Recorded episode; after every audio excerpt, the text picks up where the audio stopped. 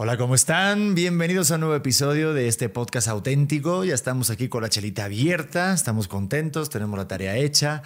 Ay, Dios mío, gracias por estar otro episodio más, porque sé que estás ahí apoyando. Son poquitos, pero somos buenos, eso es lo chido. Y más sobre todo cuando tenemos invitados como el que tengo aquí enfrente. Todavía espero que no hagan el cambio de cámara, porque quiero presentarlo bien como se merece.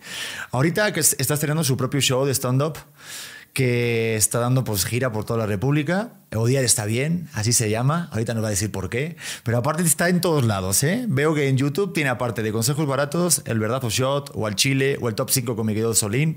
También tiene el que prefieres con toda la gente de la cotorrisa. No sé si me quedo por ahí algo por ahí en el tintero. Se me subió el muerto. Se me subió el muerto también con Sí, Iván con- con Mendoza. Iván y con ah, es verdad. Joder, ya le metí la pata. No, pero lo hiciste muy cabrón, la verdad. ¿Sí? Lo hiciste mejor que la mayoría de los que me invitan a sus programas. ¿En serio? A huevo, tenemos a Alex Quiroz aquí in the house en este podcast auténtico. Muchas Hermano, gracias. gracias. Muchos no, hombre, gracias a ti. Eh, ya, ya, ya no la debíamos, ¿no? Ya tenía un rato que estábamos queriendo cuadrar agenda. Es que justo- Pero yo feliz, yo jalo siempre a todos lados. No, y la neta, gracias. la- porque sí es que viendo un poquito tu contenido, como que uno ya cree que te conoce, ¿no? Como que tú de repente, no sé. Creo que es parte del fenómeno de las redes, ¿no? Que hace que la banda ya sienta como que todos nos conocemos todo. No, pero tú también, aparte, es como que se te ve una persona bastante este, transparente, ¿no? Como que siento que no tienes tanta máscara o se ve que eres ¿no? tal como eres. O sea, igual de neurótico que ves en redes, igual soy en la vida, la verdad. Sí, sí soy muy, muy de esos. Pero creo que eso justo la banda lo agradece. O sea, creo que da- la- la- el público no es pendejo nunca. O sea, entonces, si ven que un güey está siendo falso, se va a dar cuenta. Y a fin de cuentas lo, lo dejas de seguir en algún momento. sí, o sea, que un personaje no eres. O sea, bueno, Ajá, o sea, yo sí veo a alguien que, o sea, y me ha pasado hasta con colegas, que yo los veo como son en redes y yo los conozco abajo y digo, güey, por si abajo eres otra persona completamente diferente, ¿para qué le haces a la mamada? Sí, como que siento de repente que esto de hacer stories o que estás tan pendiente de las redes te crea como una parte de 3, 2, 1, como entrar al aire y de repente poner ándale. una mascarita y luego realmente dices, güey, si no eres tan cagado, ¿no? O al O- revés. O, ¿no? ajá, o hasta en cosas que dicen. A veces yo los he visto como predicar cosas que yo digo, cállate las del hocico, tú no eres así, güey. Pero pues últimamente la banda quiere quedar bien todo el tiempo. Sí, el, el otro día, por ejemplo, que te conocí hace ya unos mesecitos, este, pues sí fue como algo bastante natural. O sea, yo te vi y tal. Y por ejemplo, cuando están varios cómicos, no sé si esto lo sientes tú o es cosa mía, ¿no? De que, que vengo un poquito así como estando nuevo por aquí, ¿no? Pero sí siento como que hay una vibra a todos de que sí realmente es todo muy divertido y de repente a lo mejor no sé si te toca o sientes que alguien lucha o hay una competencia de ver quién dice el chiste más cagado. Ah, 100%. O sea, Ah, todo vale, el ok, pensé que era maldito tiempo. No, sí, o sea, siempre, siempre, siempre que juntas a más de tres comediantes, es- eso va a pasar. Siempre es, mira, qué chistoso, mira, pero yo tengo uno más, pero yo puedo aportar uno más todo el tiempo. Es como, pues es, la cosa con los comediantes es que la mayoría fuimos el chistosito del salón. Entonces es como si de repente llenaras un salón de puros el chistosito del salón. Ok, Entonces, sí, se hace un cagadero. Pero tú siempre así, o sea, fuiste así siempre desde pequeño o hubo un momento así Sí. que un switch. así? No, la neta sí fui siempre como el, el- Siempre era el que hacía ruido en el salón. O sea, siempre estaba hablando, siempre estaba distraído, distrayendo a la gente, haciendo chistes. Pero también siempre tuve como que la suerte de caerle muy bien a las maestras. Entonces, nunca tuve grandes consecuencias por eso. O sea, la neta, casi siempre hice mi desmadre y no hubo mucho pedo. Hasta la secundaria y prepa, que ya los maestros, la mayoría, ya no eran puras mujeres. Ya empezaba a haber hombres y mujeres. Ya a los hombres no les caía yo tan chido. y, y ahí fue donde empecé a tener dos, tres broncas. Pero nada, la neta es que en la escuela nunca, nunca le sufrí por, por ser así. Porque la neta sí nunca... O sea, no tengo recuerdo de, de una época en la que no haya sido el bufoncito o el chistosito del salón. La neta es que no. Casi siempre era... Ok, y oye, ¿y si recuerdas en qué asignatura o en qué materia eras mejor? Mm. Porque, a ver, porque obviamente siendo estando pero o estando en la comedia, tienes que saber escribir, pero no sé si a lo mejor de pequeño ya salió eso. Pues fíjate que siempre fui muy bueno para matemáticas. Órale, mira. Para matemáticas, física. Química no tanto. En química, la verdad, ahí me cuatrapeaba. Pero en las que eran como, como ciencias exactas, sí, la verdad es que no, no le sufría tanto. De hecho, más bien. eh, no, pues no. ¿Sabes a cuál le sufría? Pero porque me daba una hueva tremenda a todas las que tenían que ver como con civismo. ¿Civismo? ¿Qué Sí. tipo de, qué materia es esa? ¿O no? No la tienen en España. Digo, en. España no hay civismo. ¿Cómo? Hay civismo o formación cívica y ética, le llaman también. Que es como cosas que te enseñamos para que no vayas a la cárcel. No, o Ah, sea, qué chido.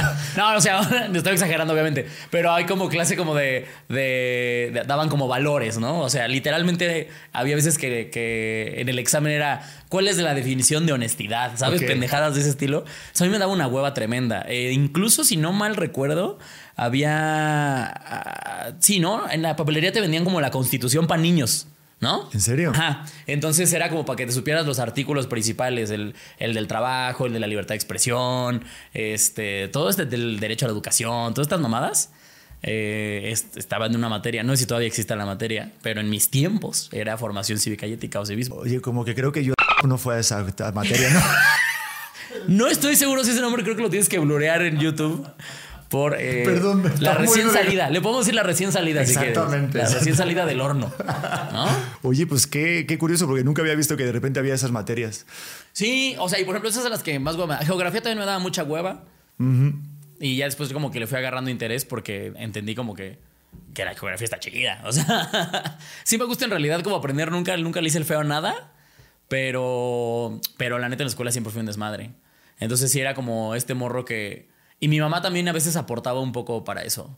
Porque cuando la mandaban llamar porque yo era mucho desmadre, mi mamá llegaba y era como, es que su hijo no se calla y me alborota a los demás y la chingada y bla, bla. Y mi mamá era como, ok, eh, ¿cómo salió en la boleta? No, puros 9 y 10 porque muy bien en los exámenes y todo. Y le decía, literalmente mi mamá le decía, ¿y qué le digo? O sea, si el güey está sacando esto, ¿con qué vergas lo regaño? Y entonces yo me iba como, ¡Ja, me la pelaste, mis. entonces, sí, la verdad es que eso, eso cambió hasta que entré a la prepa, porque en la prepa ya no era puro examen. En la prepa en la que yo estuve era 50% examen y 50% escala. ¿Qué es escala? Escala es como los trabajos en clase, la participación, Ok, las más tareas, participación, todas ok, estas mamadas día a día, ok.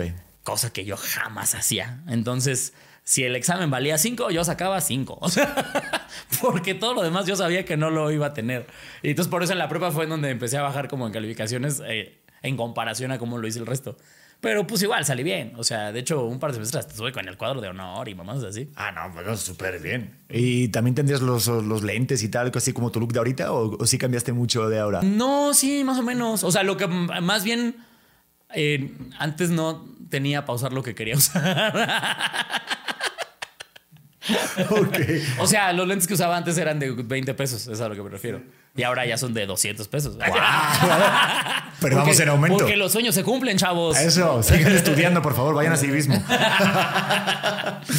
Oye, este, y este, ahorita que, que me nombraste a tu mamá, eh, no sé, porque a mí me pasa que muchas veces me dicen, oye, pero tu mamá y tu papá era así. No sé, porque la verdad que sí influye mucho, ¿no? Como que el trato de la mamá o la papá.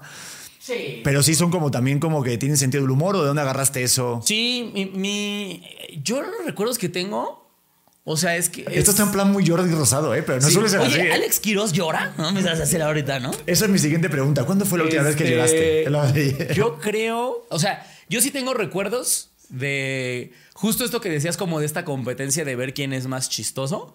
Llegaba a pasar entre mi hermana, mi papá, mi mamá y yo. O sea, este pedo como de a ver a quién es más cagado. Casi siempre mi hermana y yo pues ganábamos. Porque mi hermana, si yo soy chistoso, mi hermana es más, yo creo. Nada más que ella es como más tímida en, en público. Este. Pero sí, la neta es que en, en general mi familia hacía así. Luego mis papás se separaron, entonces ya cuando se separaron, pues ya no había como tanto esa dinámica de echar ese desmadre. Pero. Pero sí, la neta sí eran, sí eran, sí eran cagados. Lo que sí es que en mi familia no hay nadie que se dedique a algo ni parecido a lo que hago yo. Eso te iba a preguntar, porque no sé, ahorita viendo un poquito las redes y eso, nunca vi nada que nombrabas como que hijo de actor o sobrino no, no, cero, o nieto. O sea, tengo entendido. eh, no, es que no, o sea, que como que tuve un tatara, tataratío o tatara- una mierda así. ¿Cómo puedes Que saber llegó a hacer películas del cine de oro, haz de cuenta. Ah, muy bien, mira. Pero es así como pf, lejanísimo. Entonces ni, ni cuenta, la neta. Entonces, este. Pero no, la neta es que no. O sea, mi familia, mi, mi papá es abogado, sus hermanos son como ingenieros y esas cosas deprimentes. O sea, no. no. Y de repente llegas tú, Alex Quiroz, y dices, Sí. yo soy Y comediante. no, y, yo estudiaba odontología antes de. de ¿El qué? Odonto- Odontología. Ah, ¿en serio? Para ser dentista. ajá. Ah, pues mira, esto lo hizo mi chica con la parte de... Justo hace rato que nos dijo, dije. Claro, ahorita ah, lo voy a poner pues, porque solamente tenemos dos cámaras, pero esto lo hizo mi chica con parte dental, ¿no? De esto lo que hace los empastes y tal, me dijo. eh, yeso. o pues la de yeso, yeso, ¿no? Ujú. Y eso. Sí, justo hace rato. que- chulo. Sí, sí, esto es yeso, completamente. ¿Y en qué momento hay ese cambio? Porque también tengo otros, otros compañeros, qué curioso, Ricardo Faslit, que es un, comentario, es un actor y compañero mío en la obra, también era odontólogo y se fue a la actuación. ¿En qué momento? Porque la verdad que creo, yo siempre Ay, dije ¿es, que me tenía es que el, haber hecho ¿Es el narizoncillo? Sí. Qué cagado es El ese güey. Caigo de Risa. Qué divertido es ese güey. Es un crack. Soy su fan. La neta es que. Yo no me que imagino son de él, dentista. él y Marga. Sí. son- eh, para mí, ellos son los culpables de que Me Caigo de Risa siga existiendo. O sea, creo que son los que llevan todo el evento. Tienen una capacidad de cagados, improvisación. Son muy cagados. Yo los estoy dos, con güey. Ricardo y me tocó trabajar en hoy con Margalef tres años. Ajá. Y esa capacidad de reinventarse todos los días para hacer Yo a. Margalef lo conocí hace poquito porque hicimos un anuncio. Y qué tipazazazo, ¿eh? Sí. Me enamoré de ese güey. Qué tipazo, güey. Qué, qué tipazo. Me cayó muy, muy, muy bien el Marga. Es un tipazo, pero lo que pasa que, no sé, como que de repente siento que, puta, sí tienes que estar muy al pedo suyo como Ricardo para de repente sí entrarle siempre al juego porque sí están muy rápidos mentalmente. Claro, pero- En ese, por ejemplo, en el programa este de Me Quedo de Risa. Es que justo yo creo que este- ya se les forma como la- el callo. O sea, y yo creo, o sea, por ejemplo, a mí me ha pasado justo con Solín. Nos ha pasado en, en el programa del Chile. Sí. Que él y yo ya estamos como muy conectados. Entonces a veces empezamos a rebotar chistes o a improvisar cosas. Y si el invitado no logra entrar en la dinámica, pues llega un momento en el que dices, o me preocupo porque el contenido salga bien para la gente, o que el invitado se integre y hacemos más lento esto. Y creo que hemos decidido la mayoría de las veces decir, ni pedo, esto es para la gente, chavo. O sea, no quisiste entrar a jugar, vámonos. Apenas una amiga decía, es que a veces grabar con ustedes es como si estuvieran ustedes girando como la cuerda y entrar a saltar. O sea, tienes que tú entrar a saltar y a veces te tardas en entrar y ustedes no paran de girarla. Y sí, más o menos eso. Entonces seguramente le ha de pasar algo así. Ya tienes, ya estás acostumbrado a, un ritmo, a un... A mí, por ejemplo, que no haya, sobre todo en el escenario, cuando hago teatro también me ha pasado, si no escucho risas, me estreso. Es como, a ver, esto necesito reacción, ¿sabes? Y, y en los contenidos también me pasa. Si no hay, si no hay remates, me empiezo a desesperar. Sobre todo si el contenido es de comedia. Puta madre, a mí también. Pero por ejemplo, ahorita que estabas diciendo eso, me vino también que Iván Mendoza me lo decía. Que eh, con el depósito les pasaba lo mismo. Que cuando traían un invitado, si se cae sin tener el silencio, tienen que levantarlo de otra manera. Entonces estás más pensando en justo crear esa premisa remate, más que darle bola al invitado. Exacto. Pero también tú como invitado, digo, no sé si invitan a gente, o, vamos, yo encantado de ir, imagínate, pero sí también lo notas, creo sí, que lo percibes, ¿no? O sea, también tienes que sumarte al tren y ver dónde estás. Es que también mucha banda tiene que saber a dónde está yendo. O sea, yo, por ejemplo, a mí cada que me invitan a cualquier lado, por lo menos veo un episodio de lo que. ¿Para? Para ver a qué chingados voy. Hoy estaba viendo el de Franevia, el mío. Ajá, por ejemplo, hoy vi el de Franevia porque El dije, peor que me salió. Voy a ir a grabar. Medio vi como que tuvieron broncas con grabación, ¿no? Algo así entendí. Fran, te quiero. Por contexto. Hicimos como cuatro presentaciones. Hicimos cuatro veces el mismo chiste sobre César Évora. Y mira, quedó muy orgánico, ¿eh? La verdad. Quedó muy orgánico, pero yo quería que pusiera las cuatro. Luego no me hicieron caso. Bueno, no, este, al final no, no salió, pero sí quería que salieran El, el como. putazo para producción, ¿vieron? Ah, ya, ya, salió muy, ra- salió muy Pero rápido. no me pelan. Estos pinches balagardos. No, No, importa ella- que yo pida cosas. Les vale verga. No sé por qué les pago. Mira ya, ¿no? Exactamente. No, es verdad, ¿eh? No, pero ellos dos menos, Y menos mal empieza que bien no. mierda, ¿no? Yo como vengo de primer Erwin. mundo, pues allá no pasan estas mierdas, ¿eh? Joder, que esto lo está viendo Erwin, mi editor. Erwin, tú sabes que al final no te llegó la noticia, te llegó más tarde. Yo sé que no pasa nada. Te invito una chela, Erwin, yo te quiero. Yo lo sé. Lo dije tarde, pero es que a mí me gustan las cosas como que se vean mal, ¿sabes? No sé, como que ya hubo un momento en la tele, en el podcast, en todos los contenidos, que como la postura, como esto de, hola, ya todo Ya. sale bien, Ujú, sí, siento sí, que sí. está más chido que, que se vea el fallo humano. A mí me- Claro, sí, porque hasta a veces yo también, a mí me gusta, porque siento que hasta se ve como natural, justamente un pedo como de, pues vean, o sea, estamos todos haciendo cosas para ustedes, pero y a veces también la cagamos. A mí, a mí por eso, pues por eso muchas veces las partes favoritas de, bueno, no las favoritas, pero le gusta mucho a la gente con los programas que tenían bloopers. Puta, me encanta, por No, ejemplo, o ver sea, por Friends. ejemplo- Yo estoy viendo Friends, eh, viendo. eh, bueno, sí saben lo que son Fri- Friends, claro. ¿no? Adiós. Di- Sí, disculpa, sí llegó aquí, a este puto pueblo, llegó Friends, no estoy seguro. No por eso, porque el otro día con una chica me pasó que le dije, oye, pues, pues te pareces a Ross en el capítulo que se, que se blanquea los dientes Ajá. de Friends. Y me dijo, ¿qué, qué es Friends? Y digo, "Ah". Y digo, ¿qué años Es un deal tienes? breaker, es un deal breaker por completo. Tenía a mí una 20 morra años me la dice niña. que es Friends y le digo, lárgate de mi casa. Me dijo, ¿qué es, señor? Y yo, ¿qué es, señor, tu puta Güey, madre? apenas platicando con una. esta- Estábamos platicando como en un circulito y una chava me preguntó quiénes eran estos dos. Es y que yo sí. me dieron ganas de ponerle un putazo. Estoy verde en chamaca pendeja. O sea, Oigo, me vale hola. madre tu edad. Mira, el error, Hasta lo que decían del error. Ahí está. Hubo ahí una ebullición de placer. Pues tú le dirías, son los amigos de LeBron James. Esa es la parte en la que me prestas un trapo de producción. Le valió verga, ¿eh? Miren, está sufriendo, ¿eh? Edwin, esto también es culpa tuya. No, no. Me dio risa porque viste que hice como el amague, el amague de voy a ayudar. No, mejor Exacto, no. no, no, no. Estaba viendo. No, como bien Luis. La mesa sí lo absorbe, ¿no? Pues una madera buena de, de- para servir. Estaba viendo si era parte del contenido, ¿verdad? Si lo podíamos aprovechar. Claro, hombre. Ya verás tú luego mi mujer cuando me vea lo que vamos a aprovechar Yo este estoy de contenido. cagapalos de todos lados, ¿eh? No mames, bendito Dios. Lo bueno, lo bueno que esta mesa es la que utiliza mi chica para pintar y todo. Y me dijo, Pedro, ¿no la quieres quitar Ah, bueno. y poner otra? Digo, pero mal, mi vida, te quiero un montón, ¿eh? No pasó nada, la cerveza hidrata la madera.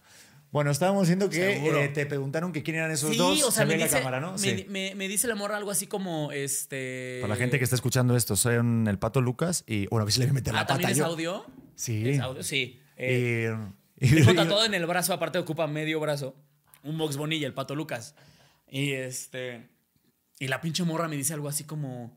O sea, pero ¿cómo? ¿Te gusta como mucho los conejos y los patos o cómo? Y yo, de verdad, sí. O sea, una parte de mí me se sentía muy vieja y la otra parte de mí sí quería decirle como eres una naca. O sea.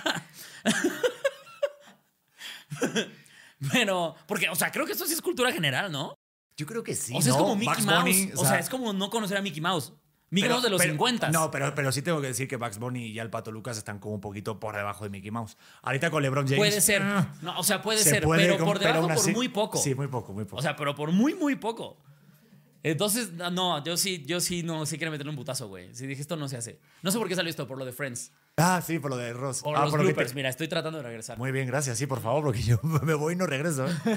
Pero, ¿y te lo tatuaste porque sí te gusta la Warner Bros. y todo eso? ¿O eres muy Me fanático de, de los, de las Mi mamá y caricaturas? una vez est- estaba ensayando. eh, yo, los, los, los, Looney Tunes en general, sobre todo Box y Lucas, yo era muy, muy fan cuando estaba morro. O sea, tipo 6, de los 6 a los 10 años, haz de cuenta. O sea, de que los veía todo el tiempo y así. Y. Y. Como que se me había olvidado. La neta es como que no me acordaba de lo fan que era de estos güeyes.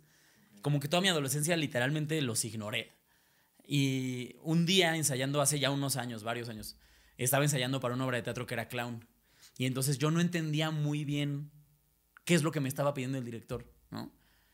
Eh, y, y- y en una de esas como que se desesperó y me dijo, a ver, como para que entendiera una referencia, y me dice, eres Box Bunny. ¿Ya me entendiste? Eso eres. eres Bo-". y entonces, hazte cuenta que a mí me voló la tacha. Yo en ese momento dije, claro que soy Box Bunny. ¿Qué pasó, viejo? Y entonces, o sea, curiosamente esa instrucción, esa instrucción tan sencilla del director, hizo que entendiera perfectamente qué estaba queriendo, qué estaba pidiéndome en escena, pues. Y entonces eso me recordó un pedo de, claro, güey, o sea, tú eras súper fan de Box, siempre te mamó Box Bunny y cuando empecé como a ahondar en ese pedo, sí dije, verga, o sea, estos güeyes fueron los primeros comediantes que yo dije, no mames, los amo, güey. O sea, justo lo que todo lo que hacía Vox y los, y los arquetipos que tienen tanto Vox como Lucas, que son muy marcados y muy claros en, el, en, el, en la caricatura como tal, se me hacen muy chidos y muy efectivos y fueron lo primerito en cuanto a comedia que a mí desde niño me dije, esto me mama, o sea, esto a mí me encanta. Entonces cuando yo, cuando hice como esa catarsis y todo ese pedo gracias a eso, eh, pues los volví a empezar a consumir y todo ese pedo.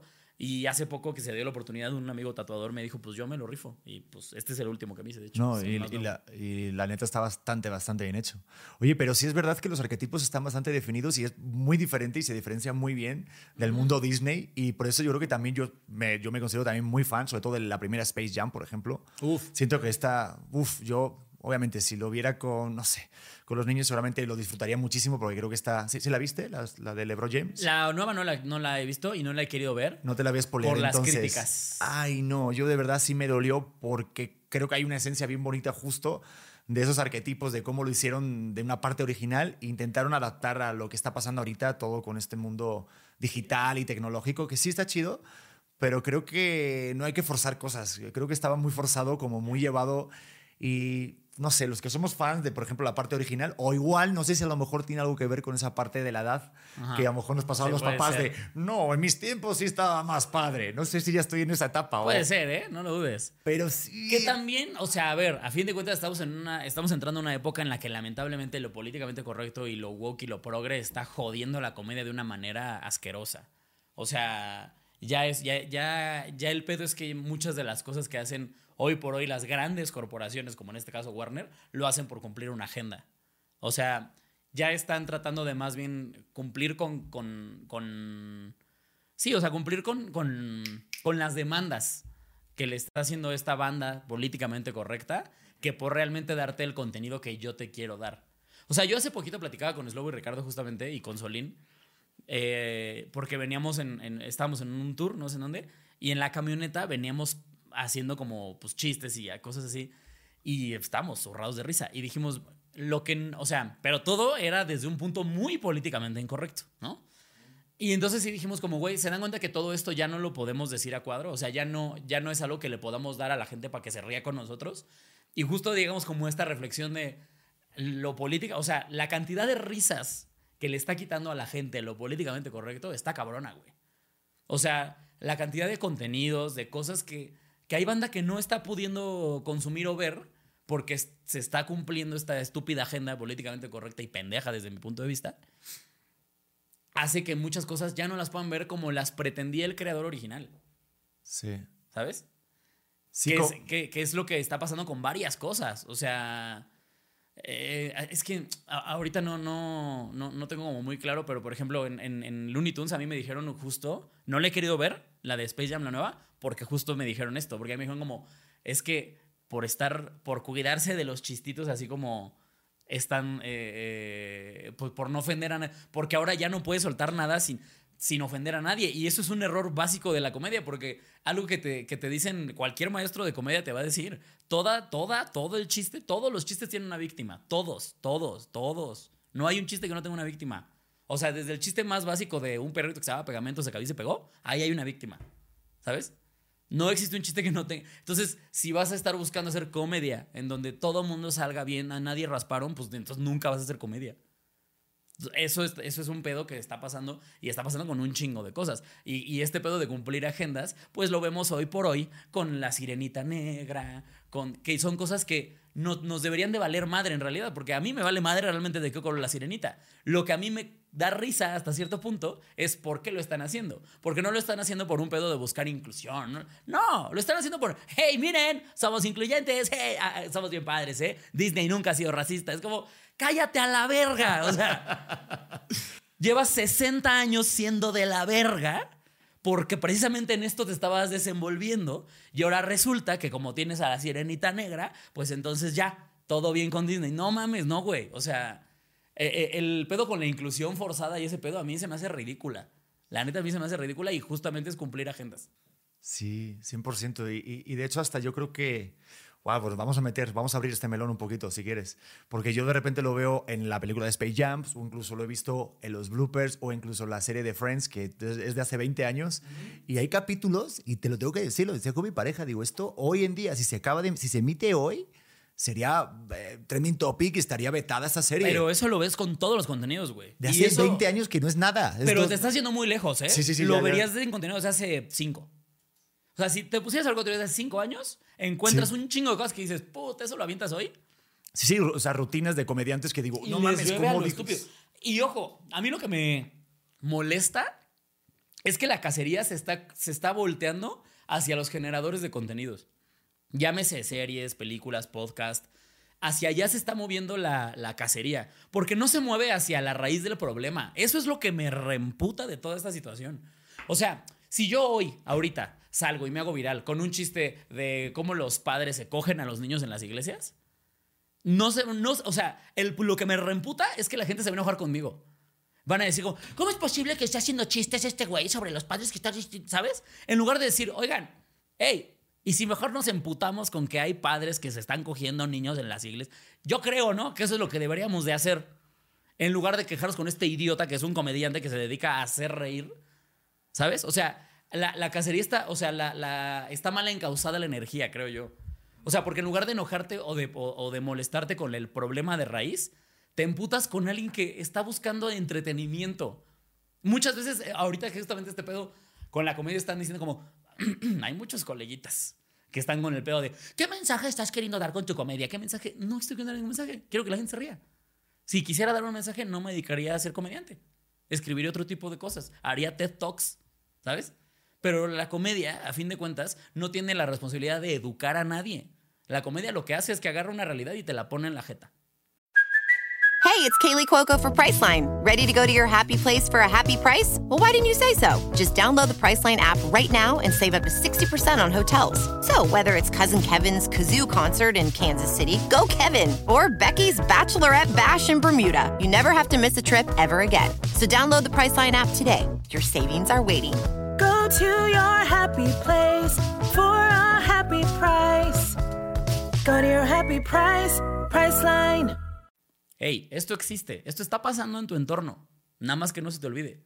No tiene por qué aleccionarte, no tiene por qué hacerte cambiar de opinión. No, lo único que agarra como cualquier forma de arte que se desenvuelve en un entorno es presentarte una realidad. Y eso pasa con cualquier forma de arte. Lo que no, no, no pretende educar, lo que pretende es hacer un reflejo de la realidad en la que se desenvuelve. Y la banda ahorita se está encauzando y están queriendo cancelar comediantes. Y que, a mí me, me intentaron cancelar, me la pelaron durísimo. Pero a mí me intentaron cancelar por un chiste. Y. y- Creo que sé cuál es. Fue cuando salió todo lo de Milenio con Solín, con Exacto. ese chiste, sí, ¿no? con los- ajá, que ¿Prefieres que no diga por qué? No, no. Yo no tengo un pedo, ¿eh? Si Yo quieres lo decimos. mi show. O Sí, sea, aparte yo lo vi y, y realmente hace falta tener mucha inteligencia. O sea, creo que el sarcasmo y la ironía son eh, eh, herramientas y talentos que tienen las personas inteligentes. Y de hecho, ¿no? si ves el contexto de Nada, todo. si ves el dices, video de las caguamas y no pasa nada. Exactamente. Entonces- Pero obviamente, pero justo, a ver, ¿qué pasó esa vez? Con ese fenómeno tan bonito, ¿qué pasó? O sea, lo que pasó fue que la banda se quedó, una, con el titular de, la, de lo que, o sea, lo que pretendían hacer, que era, los comediantes se están burlando de los 43, cosa que jamás pasó. Pudimos haberlo hecho, o sea, y no lo hicimos. La neta es que no lo hicimos. Se pueden hacer un chingo de chistes sobre esa situación, un chingo. Pero no, ni siquiera fue así. Lo que estábamos buscando era, oigan, es el colmo que se emputaron tanto con las caguamas, ¿no? Pero obviamente cuando lo sacaban de contexto, recortaban nada más esa partecita y ponían de titular. Comediantes se burlan de los 43 y era, no. Nos estábamos burlando de toda una situación en cómo México se ofende más por unas caguamas que por los estudiantes. Eso es lo que estábamos, o sea, para allá iba toda esa conversación. Pero justamente ahorita, como el objetivo de la banda ya no es ver un contenido para, para divertirse, ya no lo ven para, para... Y ni siquiera es que digas, ah, bueno, es que lo ven pa- para, para cambiar ideas. No, lo ven para emputarse y para quejarse en redes y para que durante cinco minutos se sientan buenas personas y moralmente superiores porque compartieron un hashtag. Eso es lo que eso es el fenómeno que pasa ahorita. Y a mí me parece gente bien patética. Porque realmente no cambia nada. O sea, la cancelación que a mí me hicieron no me pasó absolutamente nada en cuanto a trabajo, ¿eh? O sea, al contrario. Hizo que más gente me conociera, porque hizo que gente con criterio dijera, oigan, eh, pues es un chiste, ¿no? O sea, ese güey no está atacando a nadie, ese güey no hizo nada. O sea, porque no crees que con todo este pedo se, se creó una, una presión en los medios para que dijeran, oigan, sí es cierto, no han resuelto nada de esto. La, carpeta de investigación, ¿cómo va? No pasó nada de eso, porque en realidad el problema de fondo a la gente le vale verga. Lo que necesitan es esos cinco minutos, yo me siento moralmente superior porque dije que me ofendí por esto. Ese es el problema, que la banda lo que necesita es eso. Y piensan que, que ya con eso son mejores personas y es como, no, pendejo.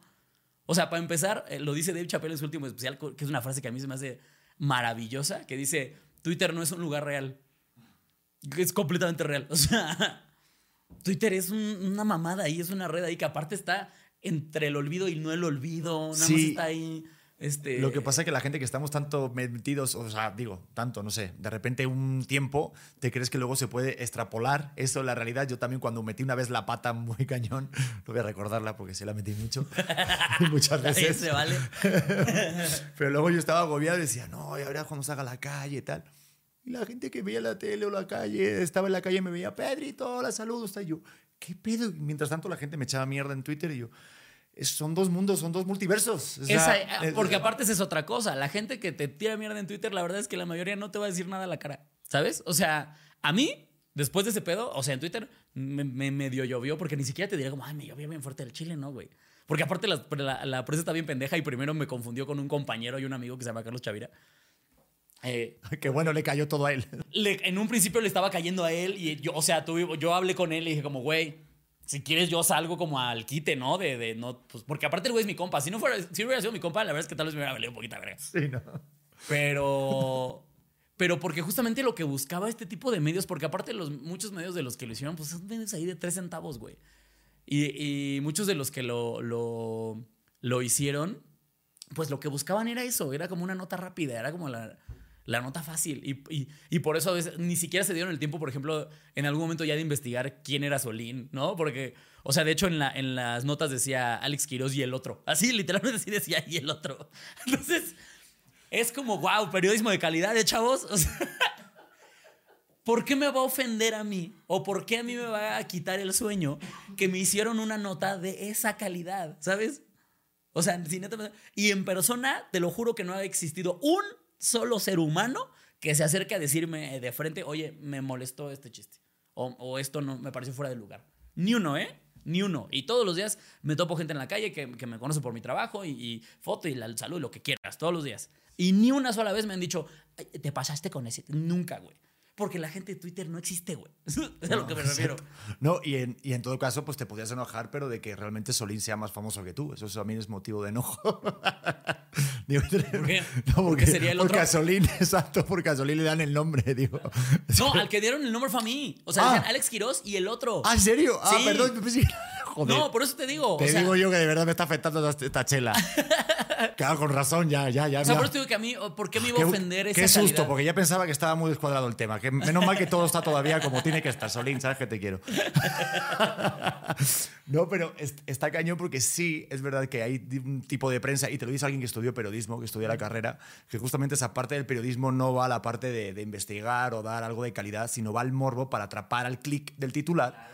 Y hace poquito lo hablaba con, con Michelle, que venía, es una licenciada en filosofía, que ahorita lo que le pasa a la gente es que lee titulares, pero no lee una noticia. Ya no estamos Cero. documentados. Pero lo peor no es eso. Lo peor es que te creas que tienes una opinión solamente por leer los titulares de noticias. Eso es lo peor. Que digas, ah, estoy opinando de algo porque yo leí que tal. Güey, si viste toda la noticia, viste el contexto de un video entero.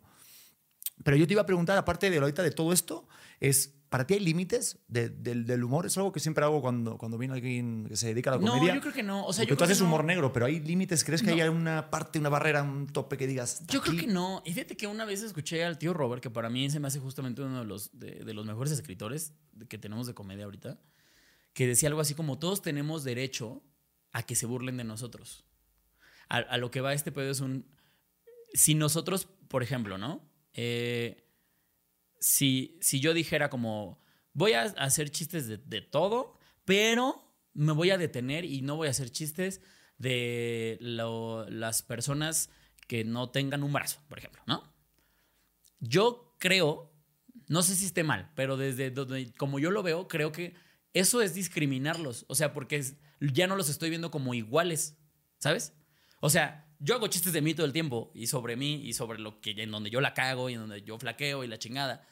Si, si de repente yo dijera como voy a hacer chistes de todo, menos de ti porque te falta un brazo, a ti contigo no porque pues pobrecito te falta un brazo.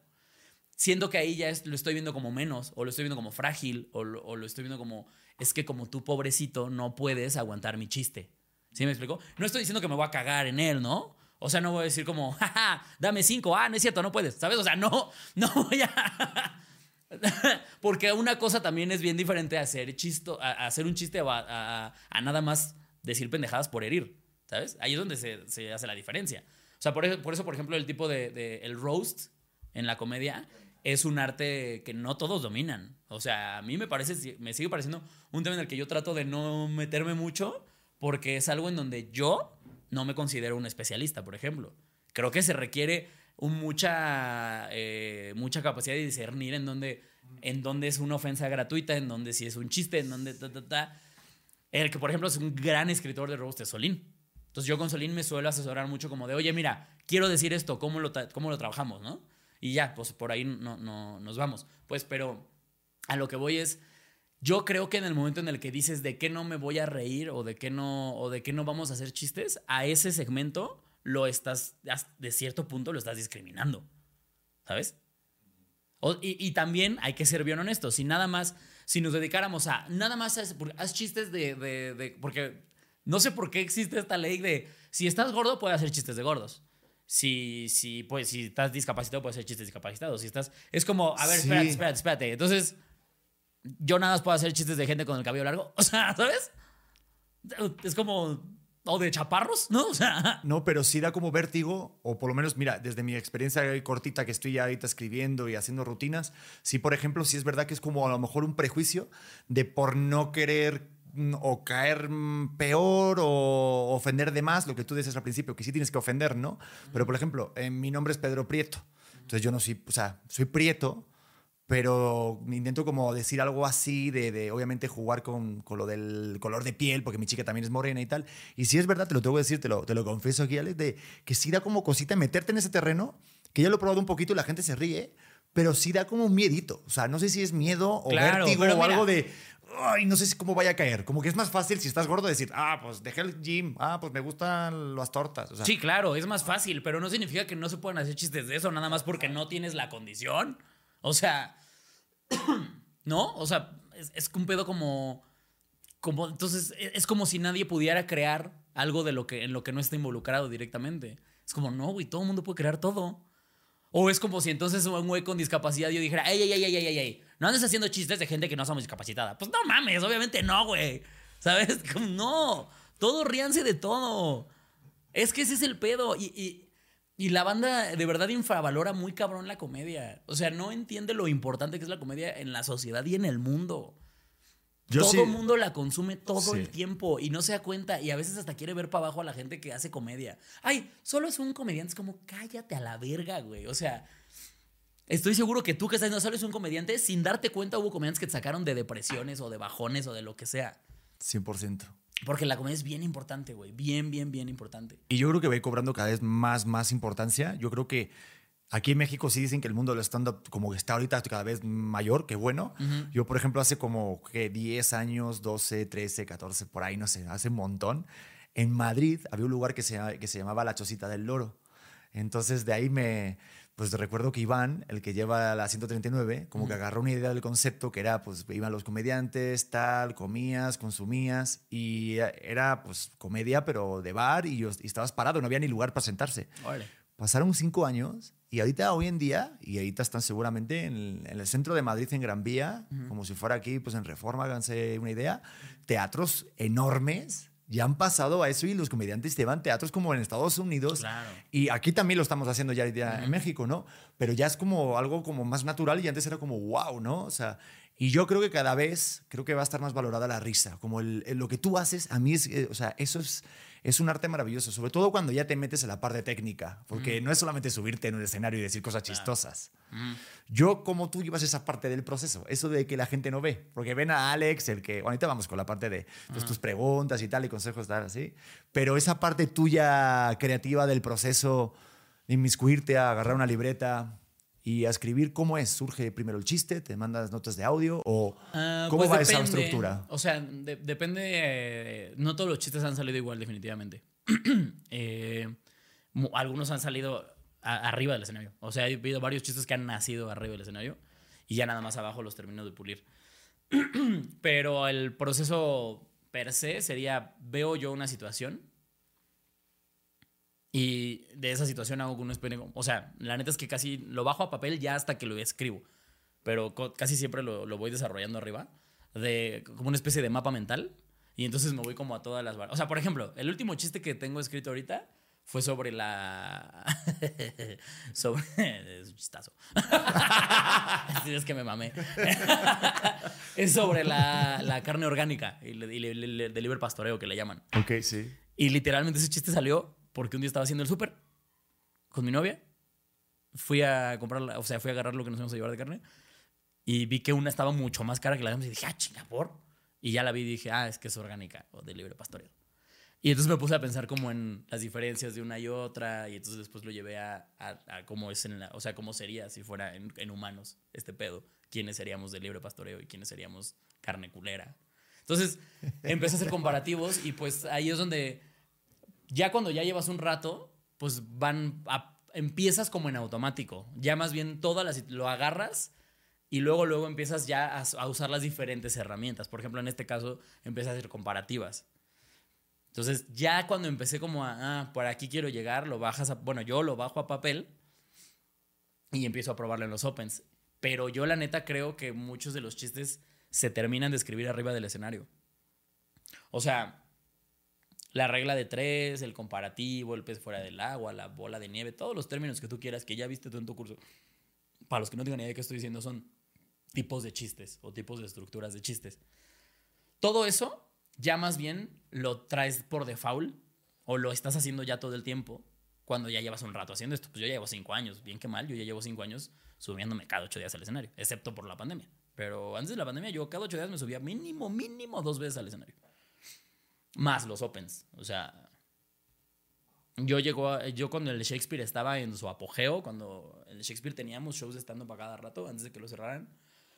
Eh, bueno, antes de su reapertura más bien porque ahorita ya está otra vez activo. Pero teníamos stand-up comedy desde los miércoles hasta el domingo. Y, viernes y sábado había en simultáneo, llegó a haber hasta cinco shows de stand-up al mismo tiempo en el Shakespeare, porque pues tienen como cinco foros diferentes. Sí, sí. Y yo, o sea, yo había, llegó a haber días en los que yo en un solo día, en el foro, nada más en el foro Shakespeare me subía cuatro o cinco veces al escenario a hacer stand-up. Entonces, eso a fin de cuentas te va haciendo que la rata trabaje. O sea, no hay de otra. Y, entonces ya todas las herramientas que, que, tenemos y que usamos, ya más bien son en automático. Ya hoy por hoy eh, es raro el que te diga como... Eh, si lleva ya varios años en este pedo, pues es raro que te diga como un, ah, pues hace cuenta que estructura una regla de tres. No, o sea, más bien ya hoy por hoy ves la premisa, que pues es la base del chiste básicamente. La premisa es la observación que estás haciendo. De, en algunos algunos autores lo definen como premisa, seguimiento y remate, otros nada más en premisa y remate que es que la premisa es veo la situación, la presento, cómo es la situación. O sea, por ejemplo, transporte público, presento lo que, lo que es el transporte público para la gente. Oigan, ¿qué puedo con el transporte público, no? ¿A poco no está bien culero? Ya estás aceptando ahí una premisa. A mí me pasa que tal, tal, tal y tal, ¿no? Entonces ya estás dando tu punto de vista o cómo padeces o cómo tú vives la situación y eso sigue siendo premisa. Y ya el remate muchas veces entra a un cómo, no, o cómo los autores lo definen como cómo lo solucionarías tú, o cómo lo vives tú, o, qué es lo que te caga a ti, o por qué te caga a ti eso, ¿no? Entonces esas son como las tres partes. Pero la neta es que ya después de un rato dejas de analizar todo eso y ya todo pasa por consecuencia, no, no lo haces sistemático, pues. Pero cuando empezaba lo que hacía era que, y era un proceso muchísimo más largo, escribía toda la, todo, todo, todo sin chistes realmente, o sea, hacía básicamente un monólogo y a eso iba buscando como cachitos en donde entraran una regla de tres, una comparación, un giro de tuerca, un va, va, va, que ese me parece un, proceso un poquito más rudimentario, ¿sabes? Pero con, conozco un par de personas que pues, lo hacen así también. A mí me, me, me funciona más, veo una premisa, le pongo todos los remates que puedo ponerle y lo subo al escenario, a un open. O sea, el Open, que básicamente es nuestro gimnasio. Y ahí vas viendo, o sea, ahí vas descartando el, ah, ok, por aquí me voy por acá, aquí me voy para acá. Y también, pues en el escenario te sientes bien como, bueno, yo me siento muy cómodo siempre para probar cosas. O sea, muchas de las cosas que salen chidas u orgánicas salen porque estás ahí en el momento creando con la gente. Y entonces tienes una respuesta inmediata. Sí, eso, y eso ayuda un chingo.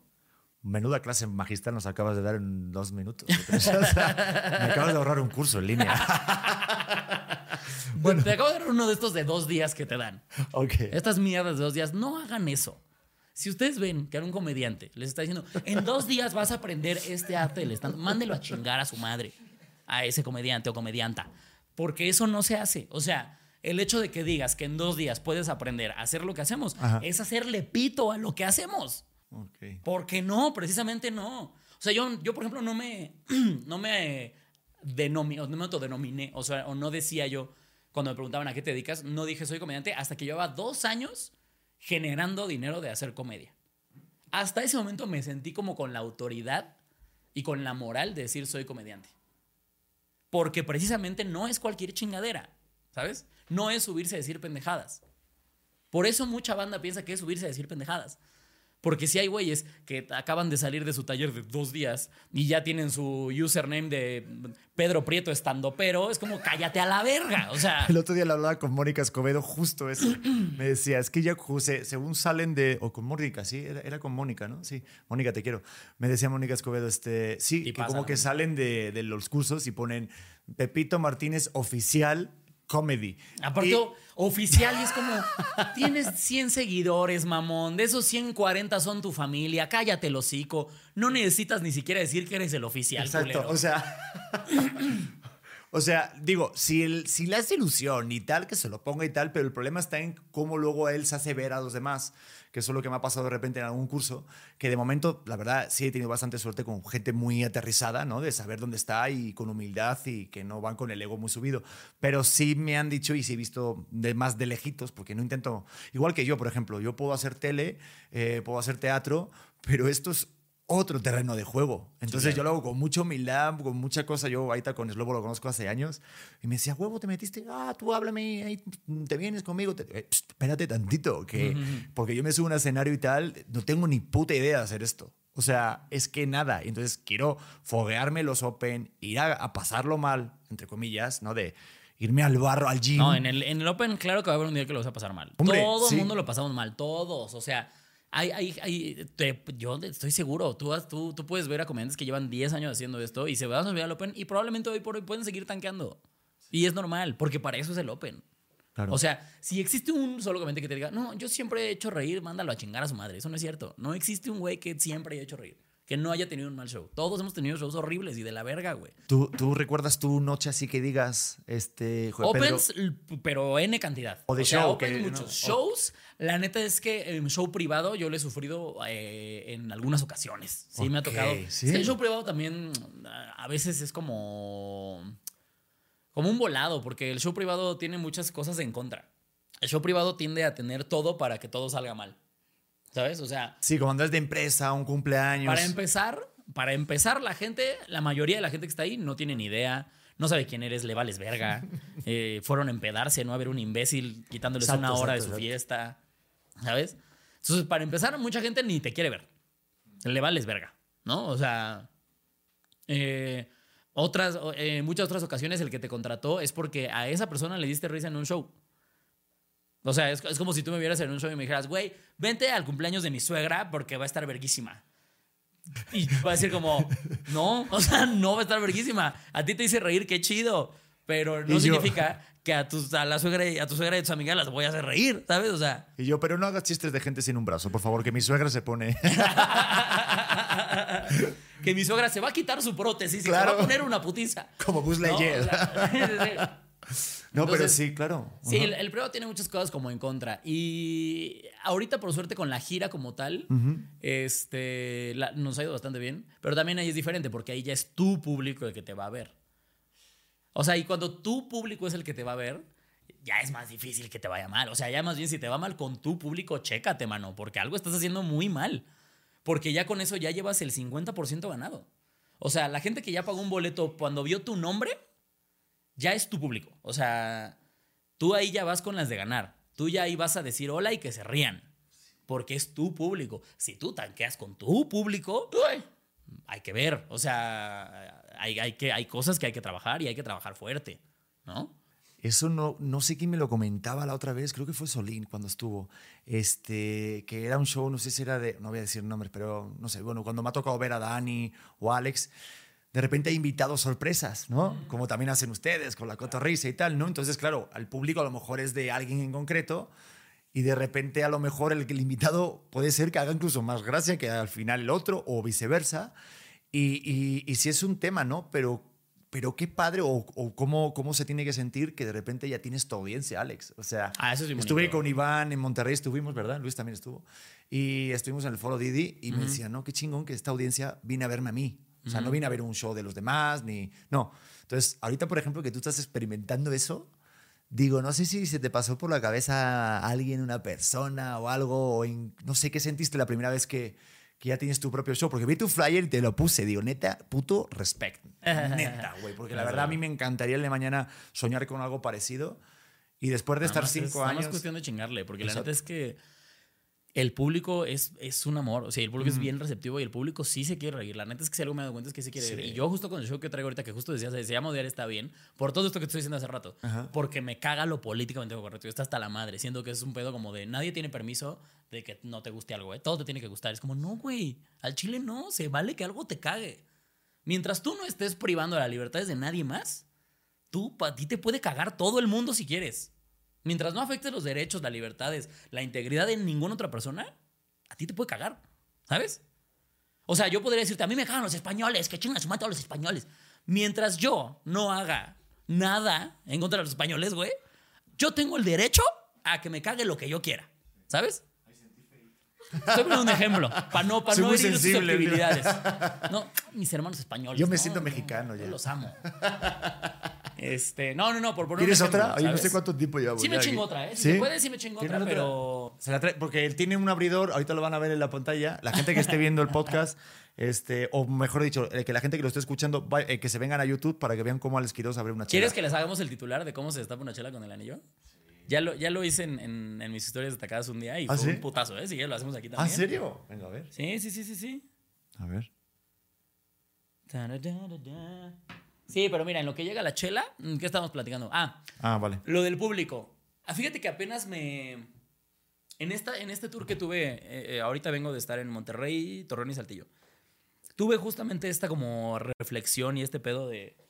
Gracias, amigo. Pero ya te la abriste. Ay, me la dio abierta. Joder, Luis. Préstame una cerrada para hacer el tutorial y esta que se la quede Pe- Pe- Sí. eh, Pedro. Ah, vale. Este. Gracias, o sea, gracias por la atención, Sí. pero, pero la cagaste otra vez. Joder, Luis. Deja de comprar boletos ya, Dios mío. Me, me pasó Pues es de lo mejorcito que tienen. ¿eh? Me, me pasó ahorita en. Gracias, amigo. A ver, ¿la grabo? A ver. ¿Quieres? A ver, Ok, mira, o- acá, o- donde quieras, ahí. donde quieras lo hacemos. A ver, sí, a huevo. Este, A ver. Estamos en vivo. Eso. Ya, ya estás grabando. Estamos Sí. en vivo. Que en el tutorial de destapar una chela con el anillo es muy fácil, amigos. El anillo que sea, no necesitan que sea especial. Lo apoyan así en la base de la esta, aprietan y jalan. ¡Tachan! Digo, esto estaba un poquito agitada. Perfecto. Patrocinado Pero por estamos. Heineken. Oye, ¿me- a mí también pagan de Heineken. No, la verdad es que le patrocinan a mi chica. Yo estoy como luchando, Ah, ¿sabes? ok, como, ok, ok. como agarrándome al patrocinio. ¡Eh, me juntan! Sí, al Fórmula 1, pero más uno. ¡Hola! Heineken. No me dan Mira, bola. no he probado la cero, ¿eh? A ver, vamos a ver. No, no me dan bola. Ah, mira, te dimos una sin alcohol. Híjole, no, sí me falta el alcohol, ¿eh? Sí, ¿verdad? No diría que es mala, pero sí me falta el alcohol. No, porque Heineken sí me patrocina. No, Heineken es la verga, ¿eh? Vales mil Heineken. Hasta que me patrocine alguien más, vales mal. Vales mil. Pero sí, o sea, lo que estás diciendo, lo de la, la- parte políticamente incorrecta, o sea, tu show. O sea, para que la gente sepa, cuando va a ver tu show, obviamente, como es tu, como es tu público, tu audiencia, sabe que vas, vas en es esa lo- línea. ¿Sabes qué es lo muy chistoso? Que me la paso cagándome en, en el mensaje y en los comediantes que todo el tiempo están con este pedo de qué estás diciendo.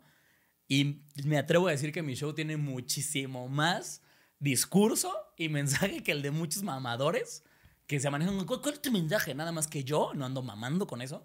Esa es una. Y dos, no es mi intención. Es una consecuencia. O sea, mi intención es que la gente salga de ahí cagada de risa y, que lo distraje un ratito y que pasaron un buen rato. Apenas en Saltillo creo que di- diría que fue uno de los shows más bonitos que yo he tenido en un muy buen rato y eran 30 personas, Pedro. O sea, no había, había súper poquita que me fue muy mal en Saltillo. De hecho, ese show, eh, si nos vamos a números, le perdimos, ¿sabes? Pero fue un show tan bonito, güey. O sea, porque te digo, la gira fue Monterrey, Torreón y Saltillo. Monterrey y Torreón nos fue muy bien. Y en Saltillo, pues no sé qué falló. La neta no sé. Y no me ando clavando ya ahorita en eso. Pero llegó muy poquita gente a Saltillo. Como que mucha gente ni siquiera sabía que iba a haber el show. Total, X. ¿No? Pasó. Pero yo llegué pues bajoneadón. De hecho, a mí me ofrecieron los productores como, ¿lo quieres cancelar? Y una parte de mí estuvo así de cancelarlo, pero dije, a ver, a ver, a ver, ponte pausa, cabrón. Hace un año ya hubieras tú querido o matado porque 30 personas hubieran pagado tu boleto, ni siquiera en Saltillo, en Ciudad de México, ¿sabes? En donde se supone que es tu plaza fuerte. ¿Quién vergas eres como para andar diciendo, no, no, no, no son suficientes, cancelamos? En un, en un lugar que no es tuyo. Hubo 30 personas que dijeron, por X razón, dijeron, voy a hacer el esfuerzo de pagar el boleto por este pendejo. Entonces fui, di el show Y qué show tan más bonito, güey. La gente estaba súper entregada, bicho. Neta, se escuchaba como si hubiera 200 personas ahí metidas, güey. Eh, la neta fue un gran, gran show. Y al final en las fotos, porque pues en mi show siempre me tomo fotos con todos los que quieran. Hubo gente que se me acercó a decirme, neta, gracias por venir, güey. Una morra casi se pone, se le quebró la voz porque me dijo, mi semana estuvo bien culera y esto es lo único que me ha levantado, güey. Cositas así que dices, vale la pena, güey. O sea, precisamente ese es el objetivo de la comedia, ese es el objetivo de lo que hacemos. No que alguien salga diciendo, no mames, me cambiaste la percepción y ahora voy a... No, lo que queremos es que la gente salga diciendo, ay, a huevo, güey ya me puse esta, esta inyección de, buen, de, buena vibra para la semana, ¿sabes? Eso es lo que queremos, güey. No, no queremos otra cosa. Pero, pero, pero es cierto que, que los comediantes o los estandoperos, sobre todo los de Estados Unidos, como que hay una tendencia que cuando llevan muchos años, un Louis C.K., también estabas diciendo Dave Chappelle, si hay una parte, o parece, no sé si a lo mejor me, me equivoco, un Josh Carlin, como una, bueno, ese más es más, siempre más político, ¿no? Pero sí como que a lo mejor va entendiendo al mensaje o no, o es a lo mejor percepción mía. O sea, digo, ¿es tu tirada o no? Ahorita, de momento, al día de hoy es... Yo creo que o sea, como, no. No, no, no. tiene que ser. Pasa. O sea, pasa porque a fin de cuentas el stand-up comedy es una postura. ¿Ya todo bien con la cámara? A, a fin de cuentas es una, es una postura. Está Strike 3, ¿eh? Es hasta una de. ¿Eh? no, lo hizo muy bien porque se esperó, que, se esperó que estuvieras tú a cuadro para hacer el cambio. Y yo, de hecho, te iba a decir, te iba a hacer como, sigue, porque están haciendo el cambio. Odio cuando hacen esto en tele, cabrón. Es mi mayor pesadilla, güey. Una vez que me lo hacía mi novia mientras la practicaba el sexo. por favor, por favor, por favor, no termines ahorita. Ahorita no mandes a corte. Nos tenemos que ir ahorita con las bodas soñar. ¿eh? Pero, pero vamos, sí. Muy bien, Morelli. Sí, justo. Eh... No sé si me van a despedir de otro trabajo. Yo casi me tengo que ir, pero está buenísima la plática. Joder. Ay, perdón, no, sí, ya. No, no, no, no, no, no, Está esto de huevos. Este. me está encantando. Yo creo que el, el, el, o sea, mi objetivo para nada es, es, es, dar un mensaje, pero es una consecuencia porque el stand-up comedy sigue siendo una postura, ¿sabes? Y al, al, momento de tener una postura tienes un mensaje, bien o mal, lo quieras o no lo quieras. O sea, al, momento de decir, ah, eh, a mí me gusta o a mí no me gusta esto, por esto, cuando empiezas a dar las razones de esto, quieras o no quieras, estás dando un discurso. Estás dando un discurso de, de la situación que tú quieras. Puede ser lo más banal, como ir al súper, o puede ser algo con, con mucha trascendencia, ¿no? Como, no sé, el aborto, ¿sabes? No sé. Puedes decir, a mí me gusta el aborto por esto, o estoy a favor del aborto por esto, o estoy en contra del aborto por esto. Y ahí, en cuando empiezas a dar tus razones, en cuando empiezas a desarrollar el por qué, aunque no quieras, o sea, aunque seas un comediante que digas, yo no quiero dar discurso, lo vas a dar. Lo que yo creo es que no tienes que hacerlo por eso. Tienes que hacerlo para que la gente se cague de risa. Si después hace que, ah, mira, lo que dijo esto me, me prendió un foquito por acá, qué bueno, qué chido. Es una consecuencia que puede o no pasar. Pero de ahí a estar mamando con eso es lo que yo no estoy en favor. O sea, a mí eso es lo que yo digo, no. La gente no va Nadie en la historia de la humanidad ha pagado el show, un show de comedia, con la idea de voy a que me cambie la perspectiva del mundo. Nadie. Ni siquiera los que consumían a George Carlin, que creo que es de los que más pinche discurso traía ese güey. Hmm. Ni siquiera esos güeyes iban con esa idea. Todo mundo va con la idea de estoy pagando este boleto para cagarme de risa. Para pasarme la de huevos dos horas. ¿Sabes? Sí. El, hace un tiempo como que descubrí a Bill Hicks. ¿Sabes quién era? El poeta, uta, no sé, creo que era el, poeta negro, lo llamaban. Y, tiene varias rutinas y sí se mete con partes como de mensajes, ¿no? Sociales, como de drogas. De, ¿Poeta negro? O sea, era rapero. El poeta no sé. ¿Es eso, no? sé si es poeta negro, ¿eh? Me lo estoy inventando, ¿eh? No sé si me lo estoy inventando, pero es que un día lo descubrí como en plan en YouTube. No sé si. No era rapero, pero. Pero lo cancelaron varias veces de los programas de los late night y él se metía en cosas y tal. Y sí, a lo mejor la gente lo tomaba como tal, pero justo decía lo que tú, que él no tampoco quería dar como un mensaje, sino simplemente quería que la gente se riera de todo. Y lo cancelaron muchas veces y por eso al cancelarlo pues lo veía más gente. Y yo nunca lo había descubierto ni nada. Pero creo que forma una parte importante el ego, ¿no? O sea, hay algo bien importante, no sé si estás de acuerdo, de que cuando alguien hace comedia, el protagonista luego no sé si es el comediante, es, es el chiste, es, es, lo que digas o no. Me encanta porque contigo podemos discutir, ¿eh? Estás, eh, o sea, esa parte del ego de que tú acabas de decir, de que por 30 personas estuviste a punto de decir, se te pasó por la cabeza la idea de cancelar, hay una parte de ti de, oye, de, oye, pues, ¿no? De, de ego, es una parte del super yo, ¿no? Como decía Nietzsche. Pero tú cómo lo controlas? Porque obviamente te rodeas con gente, o sea, estás tú ahorita de los, del foquito de los comediantes ahorita pro en México. Eso es una realidad. Eso hay que saberlo. Yo, Gra- o sea, gracias por la Yo no me considero así, pero gracias. yo, por yo, esa- yo sí, yo por sí. esa flor. Y yo sí, y vas a llegar mucho más lejos hasta, vamos, hasta lo que tú quieras. Si llegaste a Guajimalpa, pues llegas mucho más lejos.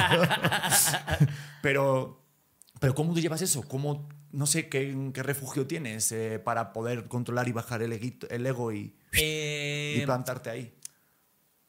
Son varias cosas. Una, ya tuve mi mal momento en el que se me subió muy cabrón. Cuando ni siquiera estaba en donde estoy ahorita. O sea, cuando no llenaba esas 30 personas que te digo, ni siquiera aquí en Ciudad yo ya me sentía muy verguitas. Porque era. eh, yo venía como de, yo venía como de la escuela del teatro. Entonces yo me enfocaba como más en el. En, en el contenido en cuanto a.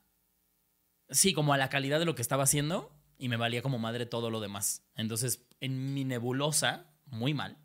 Yo decía como, yo soy la verga y pues quien quiera estar y quien entienda y no me entienda, me vale verga porque yo soy la verga. ¿Sabes? Entonces, eh, ya pasé por ese pedo y creo que por ese pedo vamos a pasar todo, pasamos todos los que nos dedicamos al escenario. ¿Sabes? O sea, porque a fin de cuentas, que tú estés arriba en el escenario, cuando estamos arriba en el escenario, la risa, la energía, el aplauso, es un así tu ego, es un acariciarlo, es un... También muchas veces por eso, o sea, por eso para nosotros es como una droga. Por eso muchos, y, me incluyo, caímos en un pedo medio depresivo cuando pasó la pandemia. O sea, porque yo to- esa dosis de, de aplauso, de risa, de, energía, todo me lo quitaron de un día para otro. O sea, yo, yo, me, yo antes de la pandemia vivía de mis funciones de teatro y de mi show de stand-up. Y ya, porque no tenía todos los contenidos que tú dijiste, nada más tenía el chile.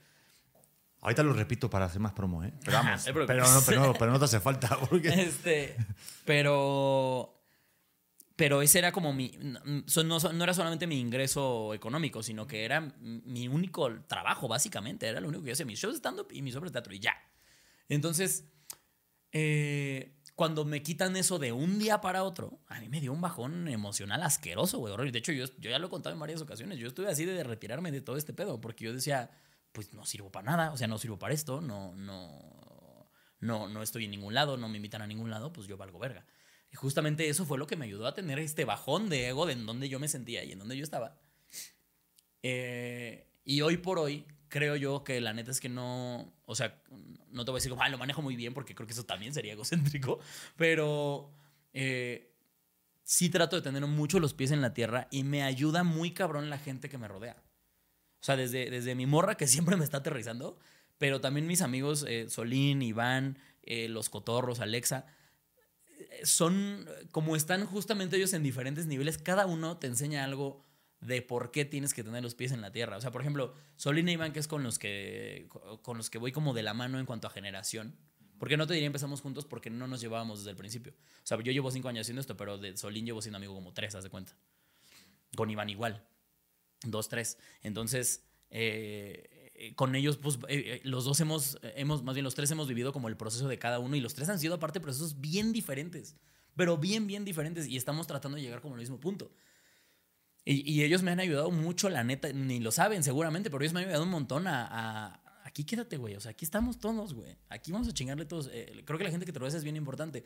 Y los cotorros, es Lobo y Ricardo, que están en los cuernos de la luna, que están en, ahorita creo que en el pico más alto, que, puedes estar como, como en cuanto mediáticamente, como comediante en México, eh, no sabes, pues sí sabes porque conoces el lobo, pero el nivel de humildad que tienen estos dos cabrones y cómo se manejan con, el, con su público, te lo juro, te lo juro, güey, que estar con ellos a veces son como, eh, independientemente de como comediante, como persona abajo del escenario, sí es una cátedra de cómo manejarte aunque estés en donde estés.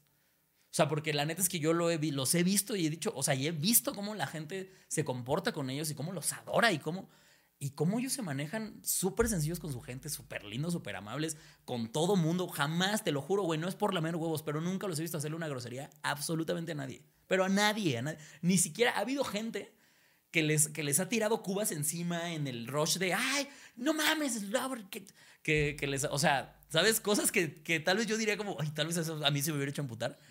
Y se manejan como, todo bien, estas cosas pasan, vente para la foto, ¿sabes? O sea, y eso, claro que eso ayuda un chingo a que tú, o sea, yo digo, a ver, si yo no estoy ahorita ni en la mitad, ni en el 15% del nivel de fama que tienen estos cabrones y se manejan de esa manera, ¿quién putas madres voy a ser yo para decir, no, no, no, no, o sea, ¿sabes?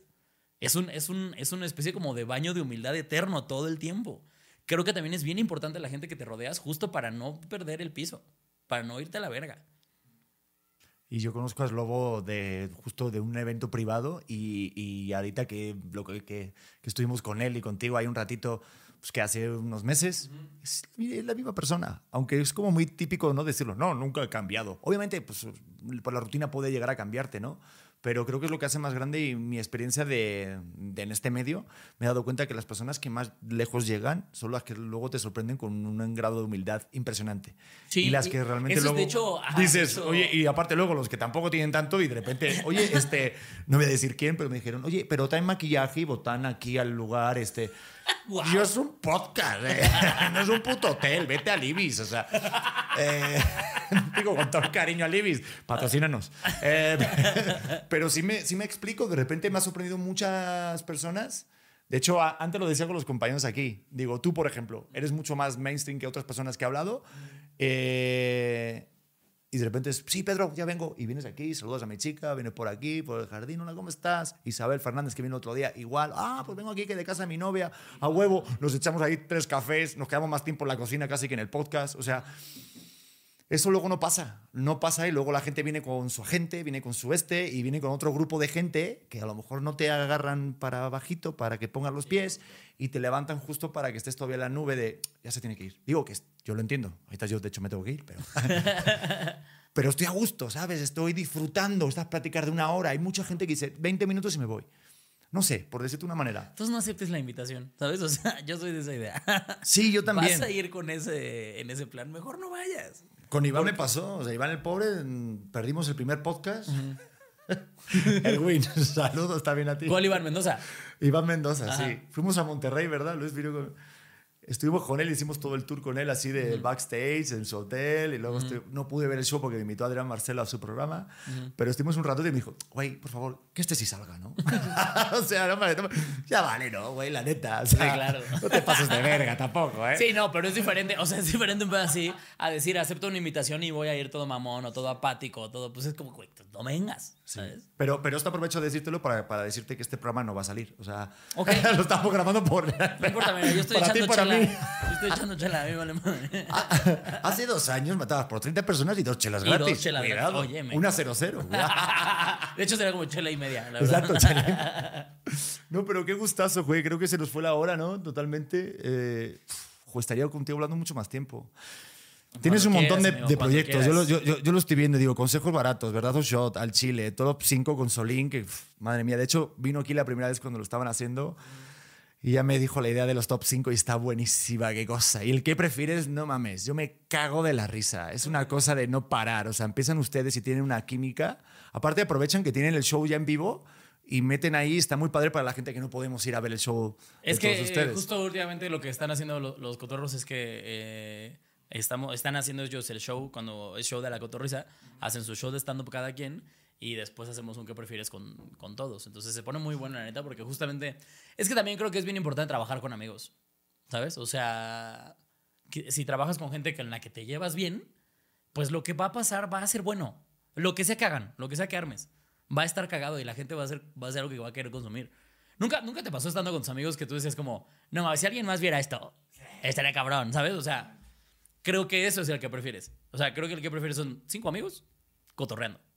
Así como la cotorriza son dos amigos cotorreando. Al chile son dos amigos cotorreando. Se me subió el muerto con Iván, son tres amigos que estamos cotorreando. Muchos contenidos son eso. O sea, La Hora Feliz, que también a mí se me hace uno de los mejores podcasts de este país, son dos compas diciendo mamadas, cotorreando entre ellos. ¿Sabes? Pero también lo que pasa es que no se meten el como como el ego o la parte esta de que suele pasar en tele, digo, porque me han contado, de esto de ponerte el codo para ver quién brilla más en Eh, algún programa. No pasa, no. En contenidos no Ahí no pasa. se ve, o no en se ve. el gremio sí pasa Ah, en el mucho. gremio. Ah, sí, ¿te ha pasado? En el gremio es muy común. La verdad es que no, no podría decir que estamos en el gremio más unido. Eh, podría ser. La neta es que podríamos. Creo que si, si trabajáramos chido juntos, habríamos hecho otras cosas. Ya hoy por hoy no creo que pase ni siquiera. O sea, ya está muy dividido a- hasta en cuanto a corrientes y tipo de comedia. Y ya la ven como, ay, es que tú no haces comedia tal, entonces no. Y tú, tú- ¿sabes? Como gremio, la neta es que no. Egos. a Pero, fin de cuentas, pero, el ego. pero cuesta meterse en el mundo de los comediantes. O sea, hasta que, por Sí, ejemplo, la verdad es que sí. O sea, me encantaría decirte que no. escuchaba a Ricardo que decía todos, que le costó mucho trabajo al principio. Pero Como es que- bien complicado. Sí. O sea, cuando estás abriendo a gente, siempre te ven como el que abre y luego hasta que ya hay como unas pase. El problema es que te, te ven como el que abre y cuando dejas de ser abridor y empiezas a ser estelar, ya te ven como. O sea, ya no buscan apoyarte, ya buscan como, ah, mm, mm, ¿sabes? O sea, Es como de, oye, que me, me gusta que te vaya bien hasta que no te vaya mejor que a mí. esa, eh, creo que esa frase definiría al 80% de mi gremio. Me encanta que te vaya bien mientras no te vaya mejor que a mí. Pues también a mi gremio. Pues nada, hagamos un super gremio. Eh, Mira, es que es el ego. No, sí, es que creo que es- Como trabajamos con ego, pues eso, eso va a pasar. Una vez un productor que me, que me contaba como la fábula esta de, la- de los cangrejos de México, ¿no? De la olla, que, que hay otros cangrejos que ayudan a subir al del... ¿Sí, sí lo, sí lo escuchaste esto? El de la olla que es el... Me sé el principio, sí, o sea, me sé cuál- hacia dónde va, pues. Ah, porque yo ya me perdí, digo, porque no sabía dónde iba a ir. digo, no, sí, esta, esta, esta cosa de que los cangrejos pues ayudan para salir de la olla, pero de aquí, por ejemplo, digo, en México, o yo creo que pasa en todos lados, la neta. No es como, ay, México pasa. No, no, la neta es que pasa en todos lados. De ponerte el codo cuando de repente ves que te puede alguien quitar. Que al final yo creo que el sol sale para todos, la neta. Yo siento, porque yo he visto todos los stand-up y una de las cosas que más me gusta de este mundo, por eso me estoy metiendo, es que no hay una comedia eh, igual. No está todo, no es como que tú hagas Ese es- yo hago tu chiste cosa. y no va a salir igual. Esa es otra de las cosas, por ejemplo, que a mí me mama del, del stand-up. Que así, a ti si alguien te dice, este, a mí no me gusta el stand-up. yo, yo de verdad cuando alguien me dice me gusta el stand-up es como, no, no, no, no, no. No te gusta el comediante al que viste. Pero habemos tantos, justamente con comedias tan diferentes, con posturas tan diferentes, que a huevo uno te va a gustar. Chingo a mi madre si no te va a gustar uno. ¿Sabes? De hecho, a, a Seinfeld, una vez que lo presentaron, creo que en el show de Jimmy Kimmel, que decían, aquí tenemos al mejor stand-upero del mundo, el mejor stand-up. and that". Y dice, no, no, no, espera, espera, espera un momento, no soy el mejor del mundo. No, pero eres muy reconocido. Puede ser reconocido, pero que nadie te engañe porque no existe el mejor stand-upero del mundo, porque siempre va a haber a uno al que no le gustes. Sí, sí, Y completamente. dice Seinfeld. No, mil, no, es que sí, o sea, completamente. Yo sé que, por ejemplo, eh, mi comedia no le va a gustar a lo mejor a gente que le guste la comedia a lo mejor de Carlos Vallarta. Porque somos muy diferentes en cuanto a estilos, en cuanto a pluma, en cuanto a lo que buscamos. Somos muy diferentes. Y yo soy muy fan, por ejemplo, de Carlos. ¿Sabes? Pero no por eso significa que yo voy a intentar hacer comedia como la que él hace, porque sé que no es el tipo de comedia que yo hago, ni mi voz. Pero ese es, ese es justamente algo de lo hermoso del stand-up, que hay una gama así, eh, pero estúpidamente amplia. Oye, ¿y te gustó el, el, el- el especial de Carlos? Oye, aquí ya metiéndome en chismillos. Ya, ya estoy en party chapoy, perdón. A ver, cuento. es que jo, me tengo que ir, pero, me- pero te gustó, o sea, ¿sí, sí te gusta Carlos Vallarta? O sea, te, te- Me gusta muchísimo Carlos Vallarta. eh, ¿El último show lo si- viste? Si, viera como los últimos tres especiales, no diría que el último fue mi favorito, pero me sigue pareciendo bueno. O sea, mi, mi favorito de Carlos es el segundo. El de Furiañera. Estoy de acuerdo. Y fíjate que lo conocí en un programa de España, bueno, cuando fue a La Resistencia hace años. Ah, Y- sí vi un par de videos. ¿A poco cuando- eras tú? No, no, como que no, no, yo- el conductor no, yo estaba en el público. O sea, yo Ah. estaba en mi casa viéndolo. Ah, ok. Yo pensé que estabas tú y dije, mira nomás, qué chiquito es el mundo. Yo me acuerdo que el, que, el, que el año pasado fui a ver La Resistencia allí, al teatro, y me acuerdo para mis amigos de aquí, oye, voy a La Resistencia. No mames, te invitaron. Digo, no, güey, voy de público. O sea, yo, yo en España no me conoce ni mi madre, güey. O sea, pero vi y digo, qué chingón de repente, eh, como un cantante puede de repente este, pues, tocar la fibra de, de- de gente en Asia con otro idioma, ¿no? Eh, con canciones de- en español, pues de repente el humor mexicano que lo llevara a España y que sí funcionó todos los chistes, para mí es también una obra de arte. De repente que tu comedia, no sé si a lo mejor también es tu tirada. ¿Viste cómo estoy intentando cerrar la entrevista para irme al futuro? ¿Viste? Sí, claro. ¿Eh? ¿Qué, qué, ¿Qué sí, ¿qué- qué- qué planes hay para las giras? Sí, sí me gustaría. Sé que O sea, mucho de digo, lo a Estados que- Unidos, por ejemplo, es como el mundo, como yo, el lugar. yo creo que de lo que tengo ahorita de... Yo ahorita tengo dos horas de show más o menos. De esas dos horas yo creo que como una hora... Ay, puta madre. Como una hora se podría... Vamos a hacer esto. Vamos a, Es Carlos vamos a contestar esta llamada en vivo. Hola, mi amor, estamos grabando todavía. ¿Qué pacho? Y yo es Carlos Vallarta, que te Mande. Ah, ya me colgó. Este. ¿Era tu pareja? Sí. Bueno, espero que todavía siga todo Ah, bien. Este. Mi programa creo que todavía va bien, pero bueno. Que Pero- esperen Televisa. eh, Eh, ¿Qué estamos diciendo? Ah, Lo de tu que tú dos horas, que- que- pero O también sea, yo creo que tengo dos horas de las cuales, la neta, yo creo que unos 45, 50 minutos. Creo que sí podría, por ejemplo, presentarlos en Sudamérica o y que y caerían. Pero sí, justamente tengo todavía muchas cosas que son muy locales. Entonces, tengo que sí, es como. o sea, uno de mis objetivos sí justamente es que sea un poquito más general. Porque incluso con consejos baratos me pasa seguido. Hasta con palabritas hay cosas que la banda no entiende. En, en- en- yo no entiendo por qué, pero en TikTok tengo un chingo de seguidores, por ejemplo, de Perú. Tienes como 4 millones. De- es que te iba a enseñar, pues, pero... Ah, no, o sea, en, total en, TikTok ahorita estamos en 4 millones y medio, creo. Por. Pero, por ejemplo, ahorita te digo, de esos 4 punto y cacho, 4.6, de Perú me sigue, de esos 4 millones, son 6% de Perú. Cosa que yo, es un chingo. Yo no entiendo por qué, la verdad. Pero estamos hablando de, de 10% de 4, son como, ¿qué serán? Como 300 mil personas. Tú eres bueno en matemáticas, yo soy de letras. Sí, o sea, son entre 200 y 300 mil es un personas chingo, cabrón. de Perú. Entonces, cuando ven, cuando muchas veces cuando subo algo en palabritas muy clave, por ejemplo, me he dado cuenta que no entienden cuando digo anexado. O sea, muchas veces me dicen como, oye, me enamoré de un güey que está anexado. Tú a lo mejor tampoco sabes que es un güey que está anexado. Como que está junto. No. Un güey que está anexado aquí en México es un güey que ya lo metieron a, una- a un centro de rehabilitación. Ok, sí, la verdad que viendo tus stories yo aprendo muchísimo. Pero el anexo es como a huevo. O sea, el anexo es un no te estoy preguntando Es que si quieres que- ir a a rehabilitarte. Es te voy a meter. Tampoco no. Es como una intervención de ya, a huevo te tienes que ir para allá, sí, a sí, sí, Oceánica. sí. Y, y dicen que son lugares horribles en donde los vayan a manguerazos y mamás así. Sí, sí. Sí, sí, sí, sí. sí.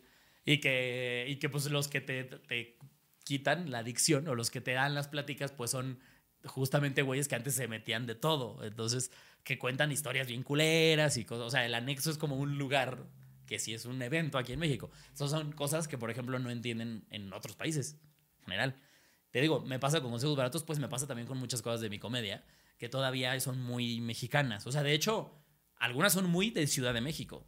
Sí. Que ahorita que estoy justamente en el tour, que estoy, que ya fui a varias ciudades, he tenido que ver cómo adapto, cómo acomodamos, o si de plano las quitamos, ¿sabes? O sea, justamente para eso sirve también el tour, para ver qué tan, qué, qué tan efectiva es tu comedia, no nada más en tu zona de confort. Me decía mi chica, por ejemplo, que es de Aguascalientes, que ahí, por ejemplo, es una plaza que es complicada o que el el humor es diferente.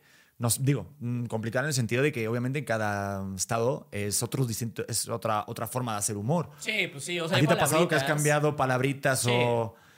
Es que está cañón. Eso a mí me, me vuela la cabeza. Por ejemplo, Franco Escamilla decía que lo más importante, por ejemplo, en el humor eh, regio o a él, lo que le funcionaba en una entrevista lo decía, que era la parte de la premisa más que el remate. Y aquí, por ejemplo, Ciudad de México, él decía que es al revés o cambia. Entonces también tienes que adaptarte, obviamente, si quieres hacer gira. Pero te queda todavía lugares, ¿no? No sé qué día, ¿esto qué día va a salir? Eh, ¿Lo ponemos la semana que viene? Sí, para que, venga, porque tienes Todavía llegarían. fechas eh, en diciembre. Justo ya se va a acabar el tour. Fueron 14 fechas, me parece. Y ya las últimas dos son esta en Mexicali y Tijuana. Mexicali y Tijuana cierro yo la- el tour, que para mí Tijuana es un público precioso. Este, a mí me sorprendió mucho Hay el muy buen humor ¿eh? allá. Me encanta el humor de allá. El, el primer semestre de- del año tuve un show allá, fue en mayo, me parece. Y yo no esperaba la respuesta de la gente, o sea, la respuesta tan positiva que tuve, pues. O sea, el lugar se llenó, de hecho, creo que hubo sobreventa y la gente ya adentro fue una cosa, pero bestial, o sea, la vibra de la gente, no me dejaban que me bajara. Entonces, por eso en este segundo semestre estamos, o sea, yo pedí que se cerrara en, en Tijuana. Pues te puedo decir una cosa. Este, con todo el cariño, de verdad. O sea, ya solamente con las redes sociales, como que transmites esa vibra y eso es bien complicado. Que a través de repente de una story sí transmites como una verdad, aparte de pasarlo bien o que te pueda entretener o hacer gracia algo. Pero luego conocerte aquí en persona, de repente que vengas, que estés un rato en la cocina con mi chica y, y este momento contigo, me da ganas de que no termine. Y te tengo que agradecer que, que tengas esa vibra porque creo que todo lo que recibes es porque antes lo das. Y eso es bien chingón, la neta. Y sobre todo veo que aparte eres una persona que todo lo que tiene no se lo han regalado. Y eso tiene más valor aún. la neta. Pues es que eh, eso también es muchas veces la banda no ve, ¿no? Todo lleva una chinga atrás. Sí, pero aparte como te juntas con gente que también admiro, que veo que también se lo ha chingado, no creo que, que estuvieras con ellos y tampoco también sintieras esa parte de, de trabajo, de, de- de picarle piedra y eso es lo más chingón, porque luego cuando estés aún más arriba, seguramente que no te vas a olvidar de, de- de- de lo que ha pasado aquí, ¿no? En esa- antes abajo. Entonces, de verdad, gracias, de verdad por darte la oportunidad de, de estar aquí, de poder conocerte un poquito más. No, hombre, eres este amigo. Me dijo Solín, te va a caer de huevos, tal, pues ahí lo conozco ya. Pero sí, la neta, Muchas gracias. ya no sé con quién me quedo, con Iván, con Solín, con Alex. Pues es los que- tres somos la verga, güey. No sé, tú me caes Somos mejor, unos ¿eh? putos genios los tres, Pero tú güey. tienes mejor pelo, eso es verdad. Eso Ah, sí. bueno. La neta sí. Eso sí. Oye, este, pues si te late un día hacemos una segunda parte Cuando o algo. quieras, sí, sí, la armamos. Tengo sí. chelas. eh, Con eso lo atraigo, ¿no? próximo día una tortilla española jalo, si quieres, si te jalo, gusta, el bocino bien rico y, Va, va, va, y, la, y la armamos aquí con, con tu chica. Espero que todavía sigan juntos, por favor. de verdad, es un placer y ojalá ahorita que regreses a la, aquí a Ciudad de México, pues podamos ir a apoyarte a ver Claro tu sí. comedia, porque ahí Muchas me gracias, encantó, me lo pasé muy bien. La gente que lo vea y que esté escuchando este podcast, de verdad, si quieren ir a, hacer- a reír y a luchar un poquito eh, con, con esos prejuicios que tenemos, quieras o no, que dices, ay, te ríes y dices, "Ay, me estoy riendo de esto, joder, Sí, sí. soy un cabrón. Si quieren sentirse culpables Soy un cabrón por reírme. Eh, eso. Sí, sí es mi Vayan show, verdad, Alex sí es mi Quiroz. show. Gracias, mi hermano, de verdad. No, hombre, gracias, amigo. Muchas gracias. Ahí estamos. Bueno, a todos ustedes, por favor, vean este podcast y que se lo, se lo repitan, lo compartan. Y gracias por apoyar este proyecto que, que está, está padrísimo, me lo paso genial. Los quiero. Nos vemos en el siguiente podcast auténtico. Bye. Vámonos.